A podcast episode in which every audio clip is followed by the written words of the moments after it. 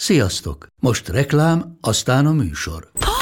Hú, de szép szőnyeg. Új. Igen, tegnap vettem a Diégóban. Ó, és ez a függöny, de szép. Diégó! És hamarosan lesz új laminált padló a hálóban. Rátszakott a bank. Csak regisztráltam Diego digitális klubkártyát vásárlás előtt. Csináljunk neked is egyet? Csak egy perc és kész. Regisztrálj te is áruházainkban, vagy a diego.hu oldalon, és azonnal megkapod digitális klubkártyádat, melyel akár 30% kedvezménnyel vásárolhatsz padlóburkolati és lakástextil termékeket. Diego.hu Már meg is kaptam e-mailben. Ez reklám volt, jó volt. Kylen Schulte és Krista Turner életük legszebb időszakát élték át együtt, élvezték házasságuk csodálatos első hónapjait, amikor a hegység vadonjában valaki brutálisan végzett velük. Valaki, aki tavaly novemberben, amikor az esetüket feldolgoztam, még nem tudtuk, hogy ki is valójában. A helyzet viszont azóta megváltozott.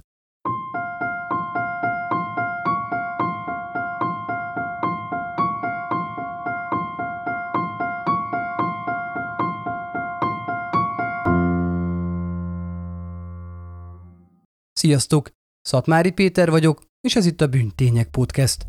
Rendhagyó a mai bejelentkezésem, ugyanis a csatorna 26. a Kempingezők című részében tárgyalt kettős gyilkossággal kapcsolatban meglepő információ látta meg a napvilágot.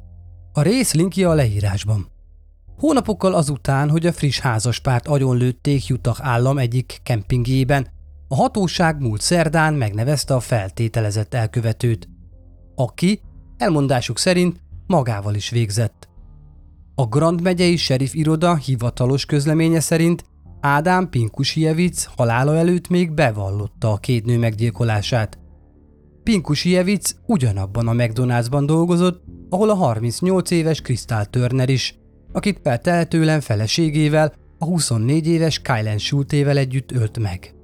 Ezt követően elszökött Jutából, és pár héttel a gyilkosságok elkövetése után magával is végzett.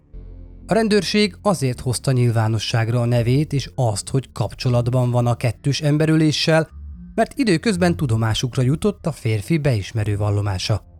Ádám Pinkusievic egy másik félnek elmondta, hogy megölt két nőt jutában, amit olyan részletekkel támasztott alá, amiket csak a nyomozó hatóság ismert. Nyilatkozta a megyei serif, majd hozzátette, hogy nem gondolják, hogy az ügyben más gyanúsított is szóba jöhetne.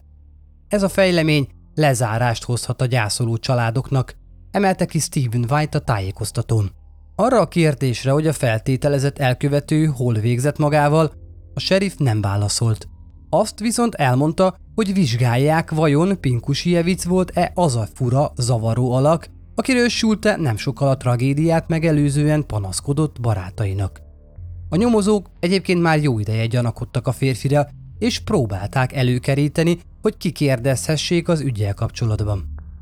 A hatóság a gyilkossági ügyet nem zárta le, sőt, jelenleg is nagy erőkkel vizsgálják Pinkusievic nemrég megtalált 2007-es Toyota Yarisát, annak reményében, hogy további bizonyítékokra bukkannak. A sheriff nem mellesleg segítséget kért az FBI Utah állami irodájától a nyomozás folytatásában. Köszönöm, hogy a Bűntények podcastet hallgatod. A műsort Mentő Anna könyves blogger lektorálja. Találkozunk a következő epizódban. Addig is, sziasztok! Ez a műsor a Béton közösség tagja.